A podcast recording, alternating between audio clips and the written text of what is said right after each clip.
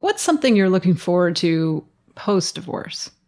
Ah, well, I mean, because I've had a taste of the separation, yeah. just not having that anxiety when talking to Rodney on the phone, yeah. you know, what's he mm. going to say? You know, what's mm-hmm. wrong now? What, you know, to just be done. Welcome to How To. I'm Amanda Ripley. We get a lot of questions on this show about relationships and marriages, how to maintain them, how to make them stronger and more fulfilling. But sometimes, let's be honest, the best solution for a troubled relationship is to end it.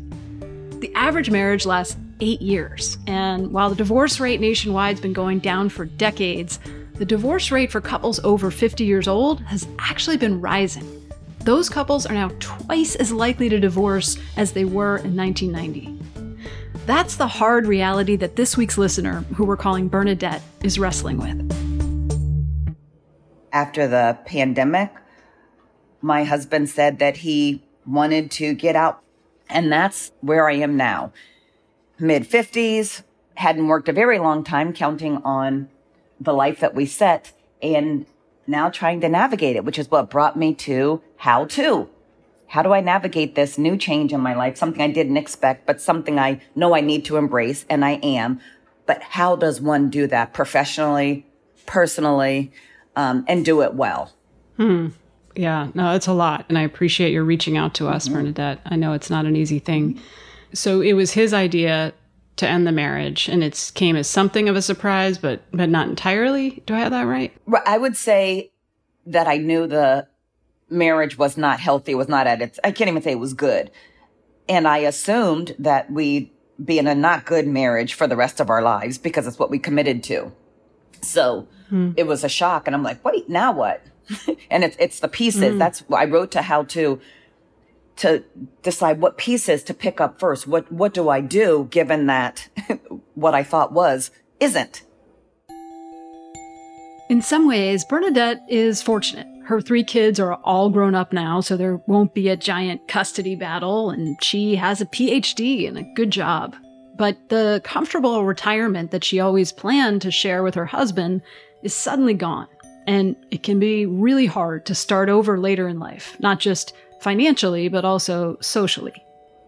I would say the embarrassment and the shame of not having it work out, you know. So, you, so it feels like on some level embarrassing. That. Yeah, embarrassing. And then, you know, showing up alone and unmarried, it's just kind of weird. Right. It feels like you've done something wrong. And I wanted to be able to move forward in a smart fashion to embrace the next thing to keep me happy, sane, whole, legally, financially, socially protected. That's a long list, a good list, but a lot for anybody to wrap their arms around. So we called in the divorce doctor herself, clinical psychologist, Doctor Elizabeth Cohen. Um, I specialize in working with people who are going through the divorce process, um, both considering, experiencing, and my favorite part, the afterglow, as I call it. She's also the author of Light at the Other Side of Divorce, Discovering the New You, which is exactly what Bernadette is looking for. You said something interesting, like, I assume we'd be in this unhappiness forever. And I'm here to say, no, you you will never be in unhappiness forever because you deserve to have happiness and joy. And we'll talk about how to get that. Oh, thank you. Now, of course, there is no easy way to end a marriage, but surely there are better and worse ways. I mean, something like fifty-three million Americans alive today have gone through a divorce. That is a lot of hard-earned wisdom.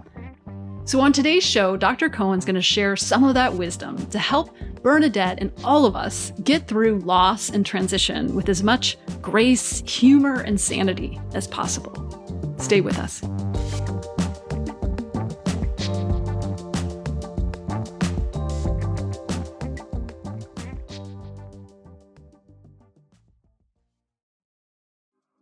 Apple Card is the perfect cashback rewards credit card. You earn up to three percent daily cash on every purchase every day. That's three percent on your favorite products at Apple, two percent on all other Apple Card with Apple Pay purchases, and one percent on anything you buy with your titanium Apple Card or virtual card number. Visit apple.co slash card calculator to see how much you can earn. Apple Card issued by Goldman Sachs Bank U S A, Salt Lake City branch. Subject to credit approval. Terms apply. This episode is brought to you by Defender. For those who embrace the impossible, the Defender one ten is up for the adventure. This iconic vehicle has been redefined with thoroughly modern design. The exterior is reimagined with compelling proportions and precise detailing, and the interior is built with robust materials and integrity. The Defender capability is legendary, whether you're facing off road challenges or harsh weather conditions. Built for the modern explorer, the Defender one ten lets you go further and do more. And cargo capacity means more room for your gear. To drive the Defender is to explore with greater confidence. Powerful innovations like the intuitive driver display and award-winning infotainment system keep you connected. Innovative camera technologies deliver unobstructed views and effortless maneuvering. Ready for a wide range of adventures, the Defender family features the two-door Defender ninety, the Defender one ten, and the Defender one thirty, which seats up to eight. A vehicle made to go further, the Defender one ten. Learn more at landroverusa.com forward slash Defender. Okay, so before we go any further, it's worth saying that divorce is a really complicated topic. It comes in all different shapes and sizes, and there are so many ways it can go. This episode is not a nuts and bolts look at how to jump through the legal hoops, because that's not what Bernadette's asking for. She wants to know about the mindset, habits, and daily practices to help her get through to the other side. And it starts with a pencil and some paper.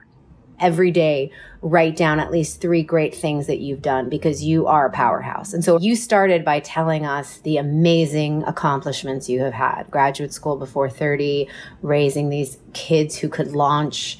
And very often when people are in a marriage that hasn't been fulfilling them, those parts of them get quieted, hidden, and not seen. So a big part of your job first is going to be to keep seeing that, keep noticing it. Hmm. And as a behaviorist, I really believe in noting it every day. So noticing the things that you do that are really beautiful. And it can be holding the door for somebody, speaking to the barista, smiling at somebody. They don't have to be, you know, donated one hundred thousand dollars to charity. They can be small bits of your life that really show your strength. The second thing I just want to say, Bernadette, is that you are so not alone with the mm-hmm. after the pandemic partner deciding that the marriage is ready to be let go of. Um, the pandemic really, you know, many people in relationships kind of walk through them. I don't know if this was your experience. And maybe you have a job where you have intimate relationships with people, not sexually, but, you know, emotionally, so that you feel fulfilled. And then suddenly all of that stopped. And we had to really look at who we were sitting next to in this house. And I mean, as a therapist and as someone who loves watching people move through this process, I actually think it was a great thing to happen, because it really allowed people to see what wasn't working. Bernadette, I'm wondering, when you think about the pieces that do need to be picked up, which is the piece that's most on your mind? Is it about the financial side? Is it about the social side? Is it about, um, you know, trying to ch- the new dynamics with your grown children? What What's most on your mind right now? What's most on my mind, Amanda, is what you listed first, the finances, because I put things on hold to raise the family so that at the age mm-hmm. of, you know, sixty, whatever, we would take our retirement and be able to live on that. Now, that's not the case. It's different. So financially, that concerns me. Her concern is valid. Statistically speaking, women who get divorced over the age of fifty experience a forty-five percent decline in their standard of living on average. Their ex-husbands experience a decline too, but it's about half as steep.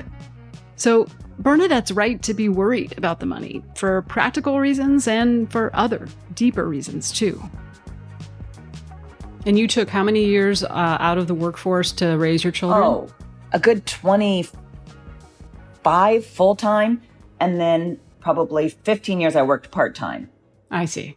So much of your career was either home, part-time, or full-time um, raising the kids, which makes, it's just why you could have three kids. It's not an easy thing to do um, if if both people are working full-time. Exactly. So you kind of made that possible for your family. and had certain expectations. Meanwhile, I assume your husband uh, was continuing to work this whole time? Correct. You did the hardest job anyone could ever do, which is managing children's emotional, physical, spiritual lives mm-hmm. while also managing your home. Um, and to really continue, as I said earlier, to think about your assets, what you're bringing to things. I talk to people a lot about the words we choose. Even people talk about, you know, I feel like such a failure mm. um, that my marriage ended. And I really try to encourage people to say, my marriage gave me everything that it could, and it is now time to release it. Here's another insight. As you write this next chapter of your life, choose your words carefully. How are you telling people now? If if, if I'm a friend, I haven't seen you in a while, what, what do you say? You know, walking around, you know, thirty years in this marriage and say, oh, you know, hi, Bernadette. You know, how's Rodney? And it's like, ugh, you know, what what do I say? And I want, you know, because I'm an educator, I wanted that little, uh, you know, I wanted that little tagline. Like say, oh, without lying, you know, if I'd say, oh, Rodney's the same.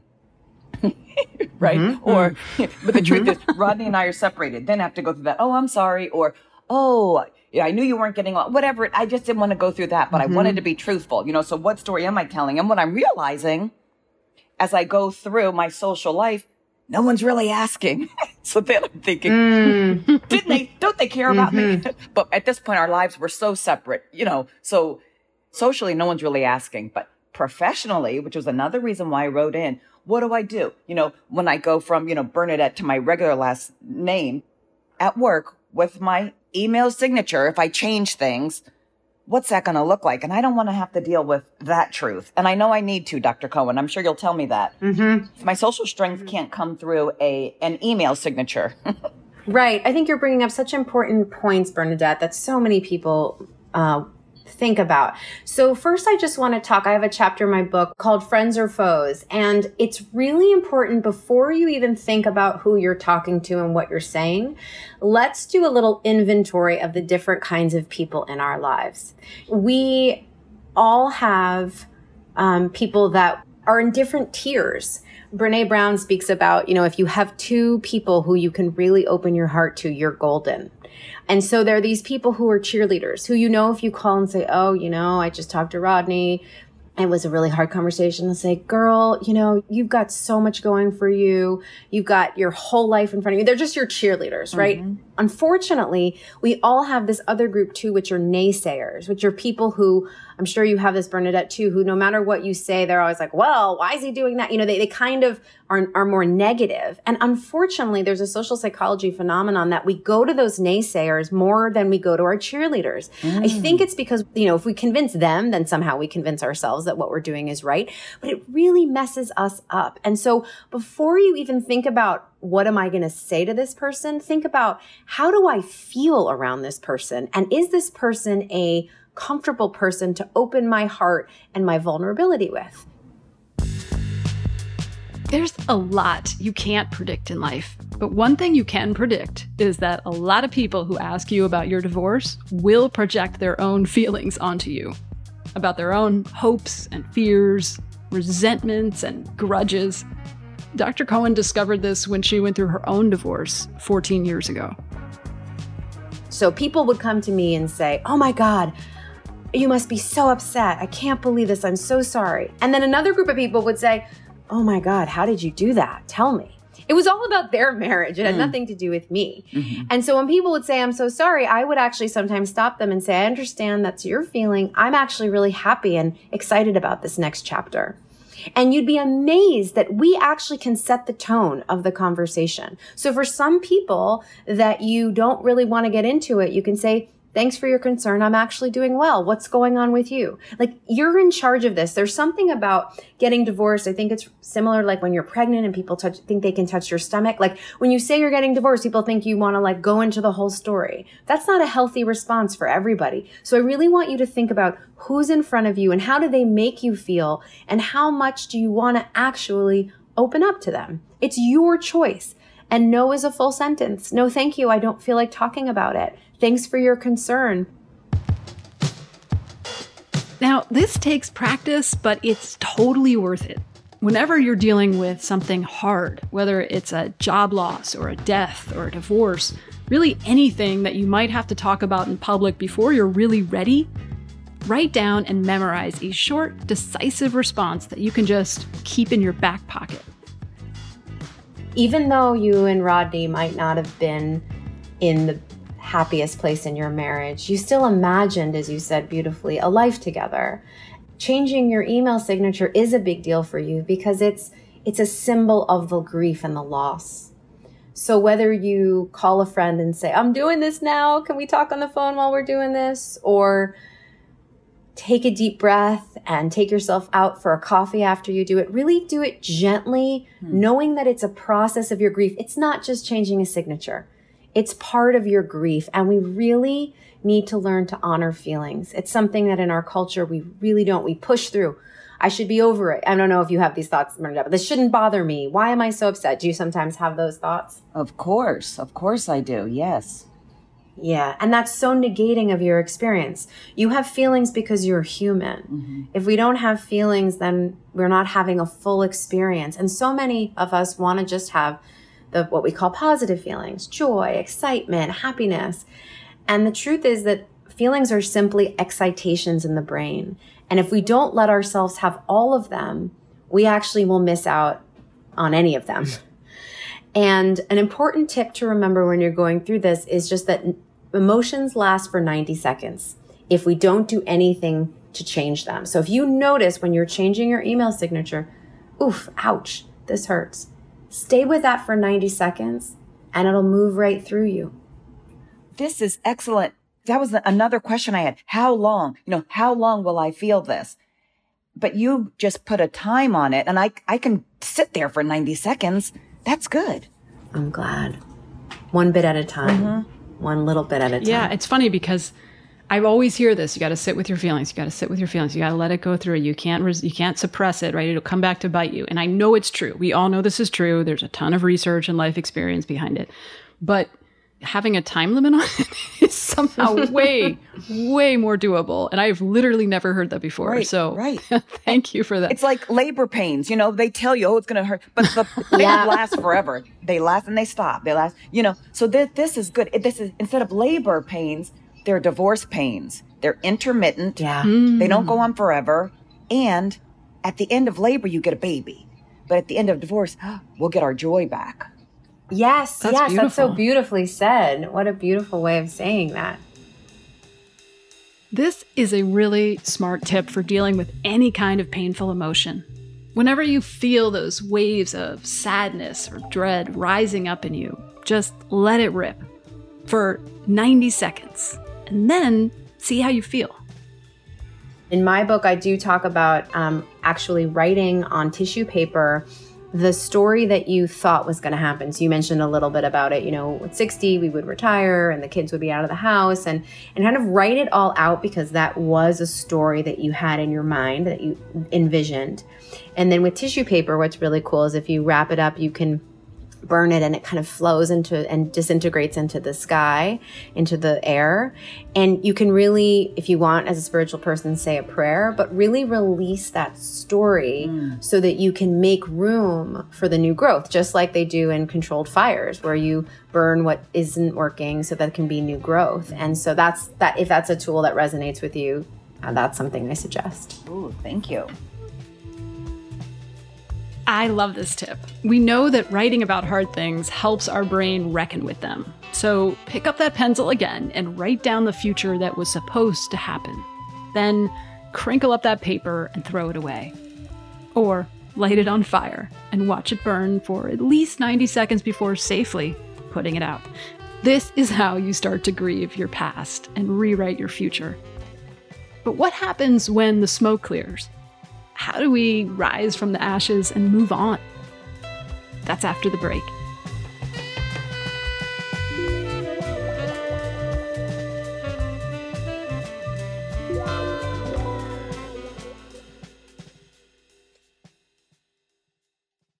This episode is brought to you by Progressive Insurance. Hey, listeners, whether you love true crime or comedies, celebrity interviews, news, or even motivational speakers, you call the shots on what's in your podcast queue, right?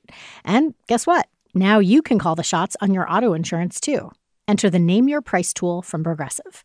The Name Your Price tool puts you in charge of your auto insurance by working just the way it sounds. You tell Progressive how much you want to pay for car insurance. Then they'll show you a variety of coverages that fit within your budget, giving you options. Now, that's something you'll want to press play on. It's easy to start a quote, and you'll be able to choose the best option for you, fast. It's just one of the many ways you can save with Progressive Insurance.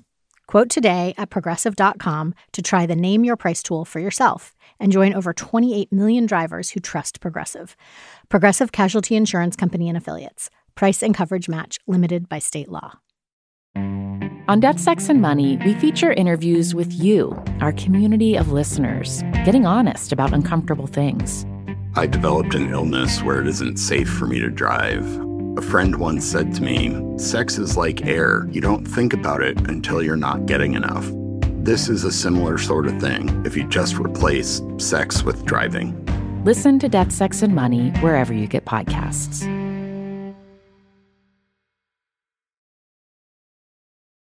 We're back with Bernadette and Doctor Elizabeth Cohen, a practicing psychologist, author, and host of the podcast, The Divorce Doctor. You know, Doctor Cohen, I think you've said that money is never just about money. Now, it is about money in the sense that, you know, you need to be able to to live. It's important to try to sustain some similar standard of living so that you don't feel like you're just losing on all fronts. Um, but also, is it important to think about what the money represents? Hmm. Yeah, I think it's a really important thing to say that money is also money. It is a resource that people need and many people do not have enough. And so I feel like it's important, yes, to say that for sure. One of the things I wanted to say about the money decisions, and also you mentioned like the legal decisions, it's really important to understand. So in the trauma research, we understand there to be, um, you know, the traumas that we all kind of know about, you know, war, natural disasters, Um, car accidents that we call actually big T traumas. But we also now know research shows the impact of what we call little T traumas, which are traumas that um, might seem less significant, but they emotionally impact us just like the big T traumas. And I believe divorce is one of them. And it's, you know, so many decisions you have to make financially. Do I go back to work? Do we do mediation or do we do litigation? Which lawyer do we pick? And when you're going through a little T trauma, the emotional part of your brain gets flooded with hormones, um, and it's very hard for them to kind of communicate. And so I always say, whenever you're trying to make a decision about finances, about your career, about law, per- which way to pursue legal counsel, always make sure to first regulate your nervous system. Help your emotional brain decompress a little bit so that you can really communicate with your frontal lobes or your cognitive part of your brain. What does that look like? Things like meditation for you with a spiritual practice. It might be prayer. It can be breathing techniques. Am I right in saying that you had a way of doing this with, with music? Could you tell us about this? Yeah, I do, especially with anger. So I put on a song. I always pick the same Rage Against the Machine song, and I let my body move as it wants to, to the rageful music. I let my body experience that feeling physiologically instead of pushing it away. It's another way of doing the ninety-second experience. You said it's Rage Against the Machine. Is which song? I want to make sure we got this right. Yeah, I mean, I do Killing in the Name of. Yeah, that's my favorite. But like, um, there's some Alicia Keys songs for sadness that'll just bring me to my knees. You know, mm. when I when the pandemic started, I had felt this sadness in my chest that I couldn't access. And the minute I put on actually an Andrea Day song called mm. Rise Up. Yes. I just, yeah, I just friggin' melted on the floor. And I just wept because I knew it needed to move through me. I love that. So good. Interestingly, people used to think that you had to vent your rage to let it go. But the researchers found that that's just not true. Venting anger by, like, punching a pillow doesn't actually help you feel any better, and it can actually make you more aggressive afterwards.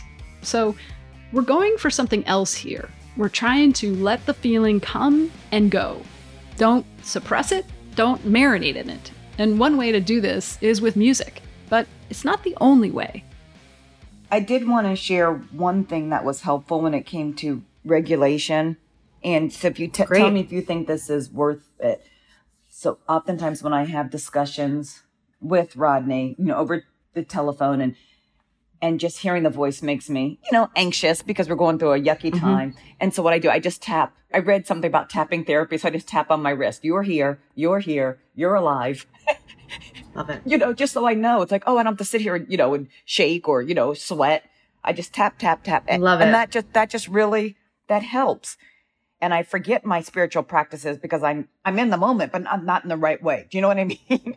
So absolutely. Ugh. Absolutely. Bernadette, I was going to mention tapping earlier. Oh, good. But just know that it, what's happening for you is exactly what happens, which is that when we feel the stress, that's the moment that your frontal lobes are coming offline. Mm-hmm. It's harder for you to feel present and make, you know, he might be asking you a very simple question, right, and you can't answer it because of that flood of emotion. So tapping is beautiful. I am here. Feeling your feet on the floor. Mm-hmm. I recommend this also, which is look for three red things. You can try it right now, Bernadette. Look for three red things in the room that you're in and just kind of look at them, say, you know, painting, say it to yourself, notice the three things.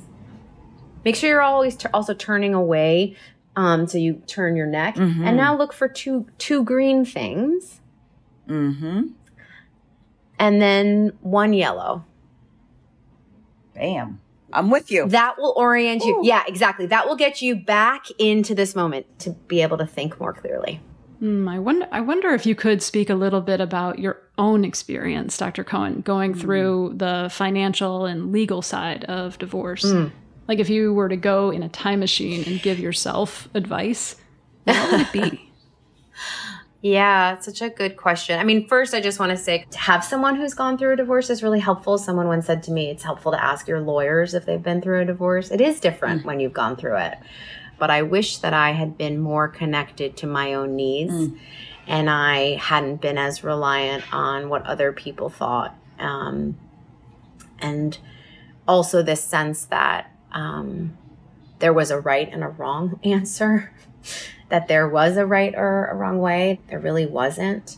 Um, mm-hmm. I don't have a lot of um, things I wish I had done differently, honestly, Amanda, because I have so much compassion for myself mm-hmm. that I did the best I could. Mm-hmm. But mm-hmm. I do yeah. think that one of the smartest things I did was I I had a six-month-old and a two-year-old mm-hmm. when I asked my mm-hmm. ex-husband to leave. So I had really young kids by myself, and I just created um, a, a community. You know, I live in New York City. All, we went in the playground. I just, my friends became my family. Mm. And I reached out for help and I asked for help. And those are things that um, I think were really valuable. And I think the hardest thing I did for myself was not be on my side and and and uh, didn't believe in myself probably. Mm. Hmm. Here's our next insight. Find your people and lean on them. This can be a really lonely, disorienting time. In some cases, you're in a brand new apartment, or maybe you've stayed, but half the furniture is gone. Not to mention your kids suddenly have two homes. Now is the time to be a little bolder, braver, and more specific when it comes to asking your friends and family for help, because you're going to need them, especially if things go south during the divorce itself. I mean, nobody wants the war, because it is incredibly time-consuming, obviously incredibly expensive, and really impacts that life after divorce.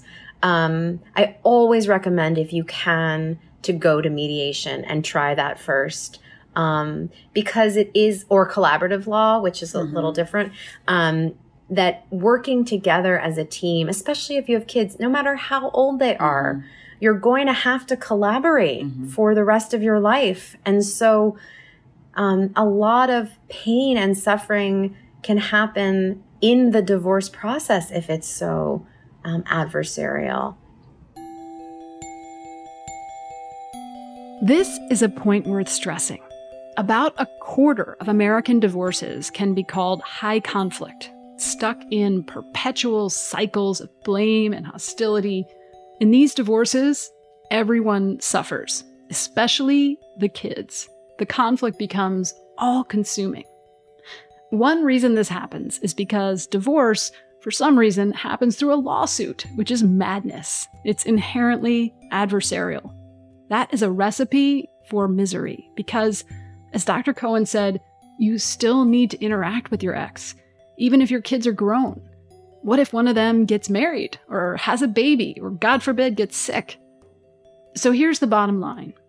If you can possibly manage it, opt out of the traditional adversarial system. Go for mediation or a collaborative divorce, which is, generally speaking, going to be much better for your family and your sanity. It's amazing what we ask people to go through through a divorce. Like, going back to your beautiful analogy of the birth, like, we should have a maternity, like a divorce leave mm-hmm. before we have to do anything. Mm-hmm. Like, so mm-hmm. we can focus on ourselves and heal ourselves and then make decisions. I mean, if I, now if I was getting divorced with all these years of healing, I would probably make a lot of different decisions, but I didn't have the time to heal, unfortunately. So until you get that time to heal, it's important to at least keep reminding yourself of what you do have, instead of what you don't. Financially, I I have enough. No doubt about it. I have enough, especially given, you know, the state of the world. I have enough. I have plenty. And what I'm grieving is, you know, what I'm giving up. Because it certainly, it certainly affects me a lot more than it affects Rodney.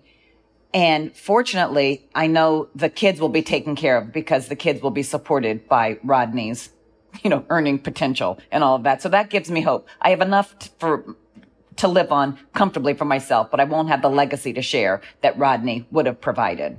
Mm.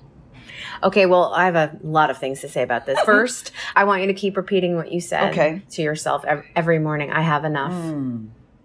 I have earning potential. You said Rodney has earning potential. You have earning potential. And again, with some of these um, affirmations, we don't have to believe them right away. We just keep telling them to ourselves. So that's important. And when you say I won't have a legacy, girl, you gave those kids leg. Are you kidding me? Like, who those kids are is your legacy. You raised them. You stood by them. Mm-hmm. Like, there's different kinds of legacy. True. Watch the focus of it only being the financial legacy. Ooh, thank you. Yes, yes, yes. Because they're socially rich and spiritually rich. Yes, that's good. Thank you. And money can never buy that. I promise mm-hmm. you. It does not buy spiritual mm-hmm. fulfillment, happiness, emotional fulfillment. Thank you so much, Doctor Cohen.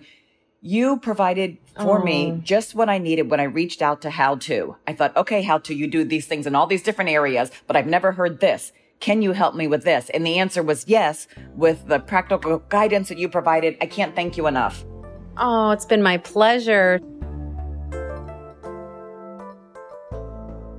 If you had to pick a song to process, whether it's anger or sadness or grief, does any song come to mind? Of course. Something Inside So Strong. The higher you build your barriers, the taller I become. The farther you take my rights away, the faster I will run. It says, something inside so strong, I know that I can make it, though you're doing me wrong, so wrong. You thought that my pride was gone. Oh no, something inside so strong. Brothers and sisters, when they insist we're just not good enough, you look them in the eye and say, I'm gonna do it anyway. 'Cause there's something inside so strong. I know that I can make it.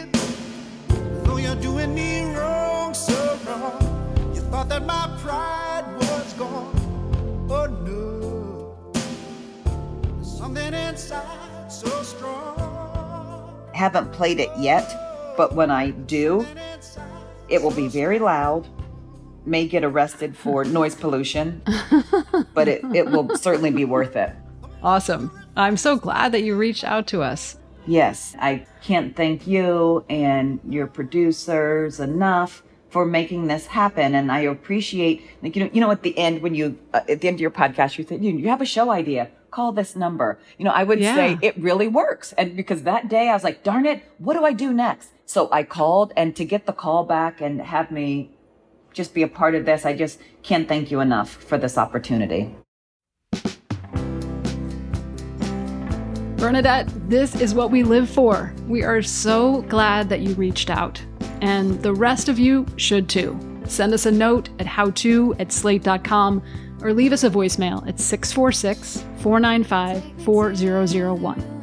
We're here to make life a little less bumpy, or at least play your favorite song.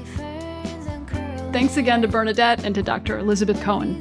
We'll link to her podcast, The Divorce Doctor, and her book, Light at the Other Side of Divorce, Discovering the New You. What about you? If you rely on how-to to get expert advice on hard things, the best way to support the show is by joining Slate Plus, Slate's membership program. Signing up for Slate Plus helps us help all the people you hear on our podcast every week. Members will never hear another ad on our podcast or any other Slate podcast. You also get free and total access to Slate's website. So I hope you'll join if you can. Go to slate.com slash how to plus. Again, that's slate.com slash how to plus to sign up. Thanks. And if you like what you heard today, you know what to do. Give us a rating and a review and tell a friend. That helps us help more people. How To's executive producer is Derek John. Rosemary Belson and Kevin Bendis produce the show. Merritt Jacob is senior technical director. Charles Duhigg created the show. I'm Amanda Ripley. Thanks for listening. Read to me a poem. Sing to you a song. Drunk in my devotion. Laid out on your chest. Stood